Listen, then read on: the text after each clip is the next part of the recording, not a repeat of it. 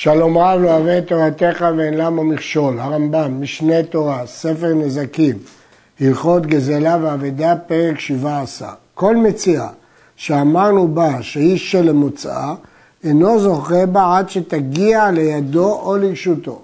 אבל אם ראה את המציאה, אפילו נפל לו עליה, ובא אחר והחזיק בה, זה שהחזיק בה זכה בה. כיוון שהראשון לא נטל אותה, והיא לא באה לא לידו ולא לחצרו, הוא לא זכה בה, ולכן השני זוכה בה. הגמרא שואלת, מדוע הראשון לא יזכה בקניין ארבע אמות שנלמד אותו בהמשך. הגמרא משיבה שתי תשובות. תשובה אחת, שכיוון שהוא נפל, הוא גילה דעתו שבנפילה הוא רוצה לזכות ולא בארבע אמות, וכך הבין המגד משנה את הרמב"ם. תירוץ שני אומרת הגמרא שזה מדובר במקום שאי אפשר לקנות בארבע אמות, כגון ברשות הרבים. ולכן הוא לא קנה בארבע אמות, וכך הבין הכסף משנה את הרמב"ם. היה רוכב על גבי בהמה וראה את המציאה, ואמר לחברו זכה לי בה. כיוון שהגביהה לו, קנה הרוכב, ואף על פי שלא הגיע לידו. ההלכה היא, המגביה מציאה לחברו, קנה חברו, וברגע שהוא אמר לחברו זכה לי בה, הוא נעשה מיד שלוחו. כיוון שהוא נעשה מיד שלוחו, ברגע ההגבהה כבר זכה בה מי שאמר, המשלח. ואם אמר לו תנה לי, הוא לא אמר לו זכה, תנה לי, אז הוא לא נעשה שליח עד שהוא ייתן לו. הוא נטלה ואמר אני זכיתי בה, לפני שהוא נתן בו, הוא אמר אני זכיתי בה, זכה בה הנותן, כיוון שהוא עדיין לא שליח, הוא עוד לא נתן. ואם מי שנתנה לרוכב אמר אני זכיתי בה תחילה, לא אמר כלום, כי אחרי שהוא נתן, כמובן שזכה הרוכב והמגביה לא זכה. המגביה מציעה לחברו, קנה חברו, ואף על פי שלא אמר לו כלום. ההלכה בגמרא בבא מציאה שאחד שמגביה מציאה עבור השני, הוא זכה. למרות שהוא לא אמר, כי זכין לאדם שלא בפניו. הגביהו המציאה שניים, זכו שניהם. מחלוקת המוראים בגמרא, הרמב"ם פסק שהגבהת האחד מועילה גם לשני, ואפילו אם הגביה אחד קודם ואחר כך השני הגביה את הקצה השני, זכו שניהם. הגביהה לו חירש או שוטה או קטן, לא קנה הפיקח, לפי שאין להם דעת. כיוון שאין להם דעת, הם לא יכולים לעשות הגבהה של קניין. הגביהה חירש ופיקח כאחד, מתוך שלא קנה פיקח, לא קנה חירש. מעשה ההגבהה של החירש לא חשובה למעשה קניין. ממילא הפיקח הגביה רק חצי טלית, כיוון שהפיקח הגביה רק חצי טלית, גם החירש לא קנה. היו שניהם חירשים, קנו שניהם.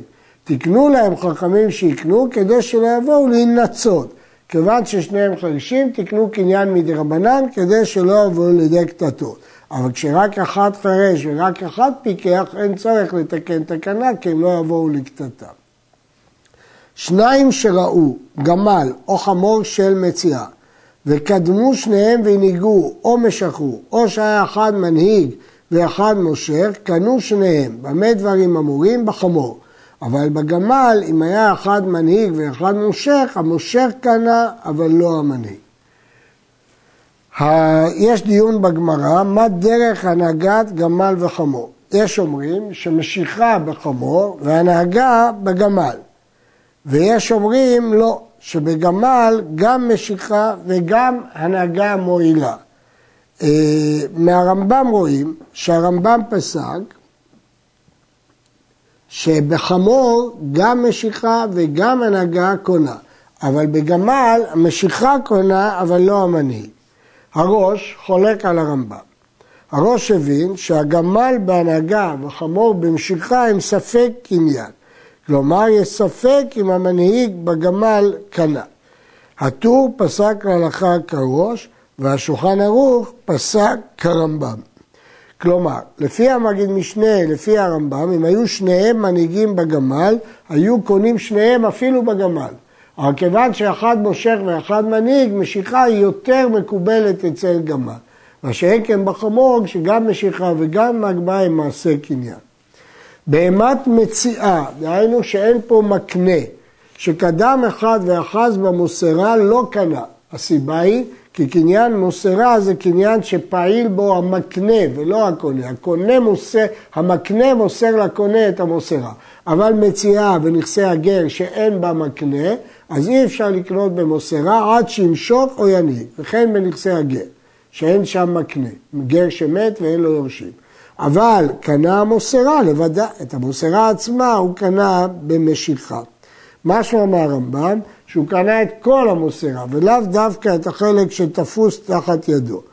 השח והגר"א בשולחן ערוך, חושן משפט רנש ע"א, הבינו שהוא זכה רק ממה שתפס בידו ולא בכל המוסרה. הסמ"ם מסביר את הרמב"ם שכיוון שיכול לנתקה ולהביאה אצלו, זה נחשב למעשה קניין. אבל פירוש זה דחוק, כיוון שבגמרא דוחים דבר זה. היה אחד רוכב ואחד אוחז בבוסרה. הרוכב קנה בהמה, מכיוון שהוא משך אותה ברכיבה שלו. והמוסרה שעה לחייה בהמה בלבד, כי גם היא שייכת לבהמה. וזה שאחז המוסרה, קנה ממנה מה שאחז בידו. ושאר המוסרה לא קנה הוא אחד מהם. הרכוב לא קנה, וגם האוחז במוסרה לא קנה. אמרנו שהקניין של רכוב הוא סוג של קניין של משיכה, כי הוא גורם לה ללכת. יש אומרים שזה דווקא אם הוא מנהיג ברגליו, ויש אומרים שזה אפילו שהוא לא מנהיג ברגליו. חצרו של אדם קונה לו שלא מדעתו. אפילו שלא יודע על מציאות הקיום המציאה בחצר, הוא קונה. ואם נפלה במציאה, הרי של בעל החצר. במה דברים אמורים? בחצר המשתמרת. כלומר שיש לה מחיצות, היא משתמרת. יש אומרים אפילו שצריכה להיות נעולה, זה דעת המקנה. אבל בשדה וגינה וכיוצא בהם, שהן לא משתמרות, אין בהם מנעול ואין בהם מחיצות, אם היה עומד בצד שדהו, אחרונים מסבירים שהכוונה בצד הפנימי, ואמר זכת לי שדי, זכה בה. צריך גם לעמוד בצד שדהו וגם לומר זכה לי שדי, וכן רוב הפוסקים סבורים. אבל הרשב"א כותב שלא צריך לומר כלום, אלא רק לעמוד בצד חצרו, כמו שבקניין ארבע אמות מספיק לעמוד בצד חצרו. ואם אינו עומד שם, או שהיה עומד ולא אמר זכת לי שדי, כל הקודם זכה, כי לפי הרמב"ם בחצר שאינה משתמעת, צריך לעמוד בצד שדהו והסברנו שזה בפנים, וגם לומר זכר לי. חסר אחד מהתנאים הוא לא קנה. וכן ארבע אמות של אדם שהוא עומד בצידן, הרי אלו קונים לו. יש קניין מדי רבנן של ארבע אמות. ואם הגיעה המציאה לתוך ארבע אמות שלו, זכה בה. חכמים תקנו דבר הזה, זה תקנה מדי רבנן, כדי שלא ינצו המוצאים זה עם זה, זה יגיד אני ראשון, זה יגיד אני ראשון.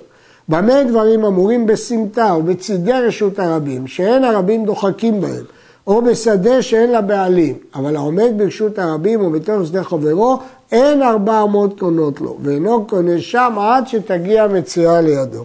ארבע אמות קונות לאדם רק בסמטה או בצידי רשות הרבים. יש להעיר שהתוספות סובר שיש שני מקרים שבהם אפשר לקנות ברשות הרבים, כאשר הוא יכול לשמור עליה וכן כאשר יש מקנה, אבל ברמב"ם לא מובאים הדברים הללו.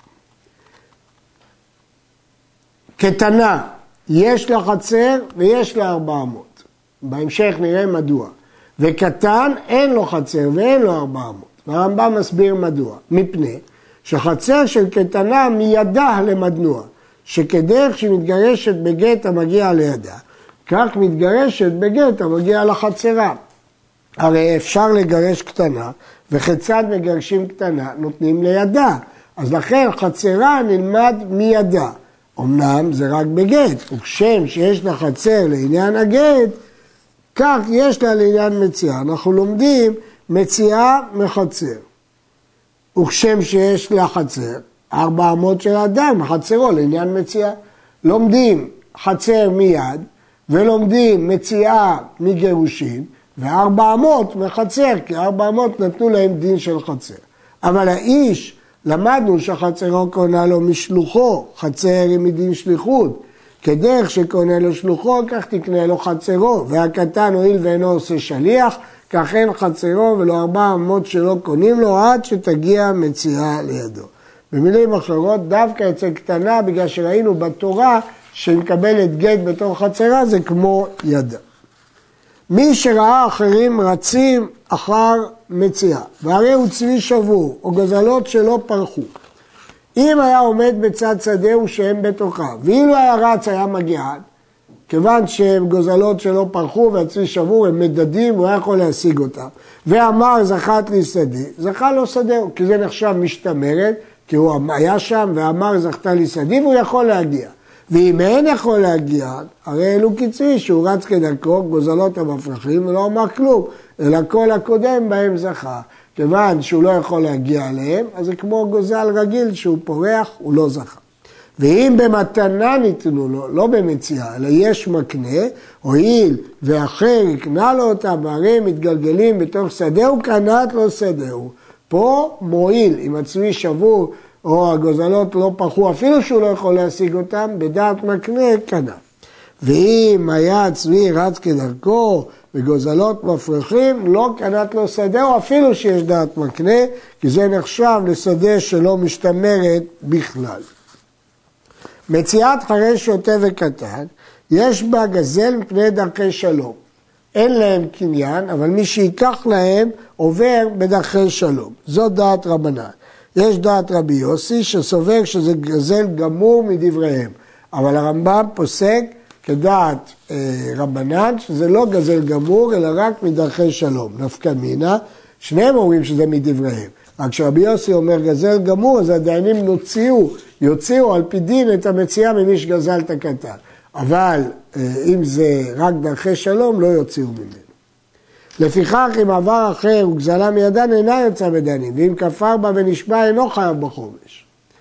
מציאת בנו וביתו הסמוכים על שולחנו, אף על פי שהם גדולים, ומציאת ביתו הנערה, אף על פי שאינה סומכת על שולחנו, ואפילו הייתה מכורה אמה, ומציאת עבדו ושפחתו הכנענים, ומציאת אשתו, הרי אלו שלו. מציאת אה, בנו וביתו שסמוכים על שולחנו, אז כיוון שהוא מפרנס אותם ומזין אותם, למרות שהוא לא חייב לפרנס אותם כי הם גדולים, אז לכן המציאה זה שלהם. אבל מציאת ביתו זה דין תורה שהיא שלו.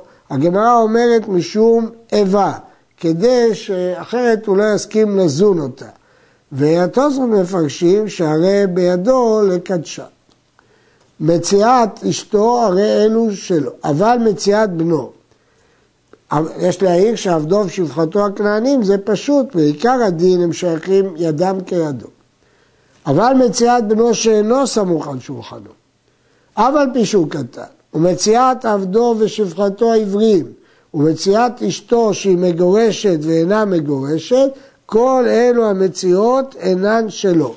עבדים ושפחות עבריים, יש להם יד.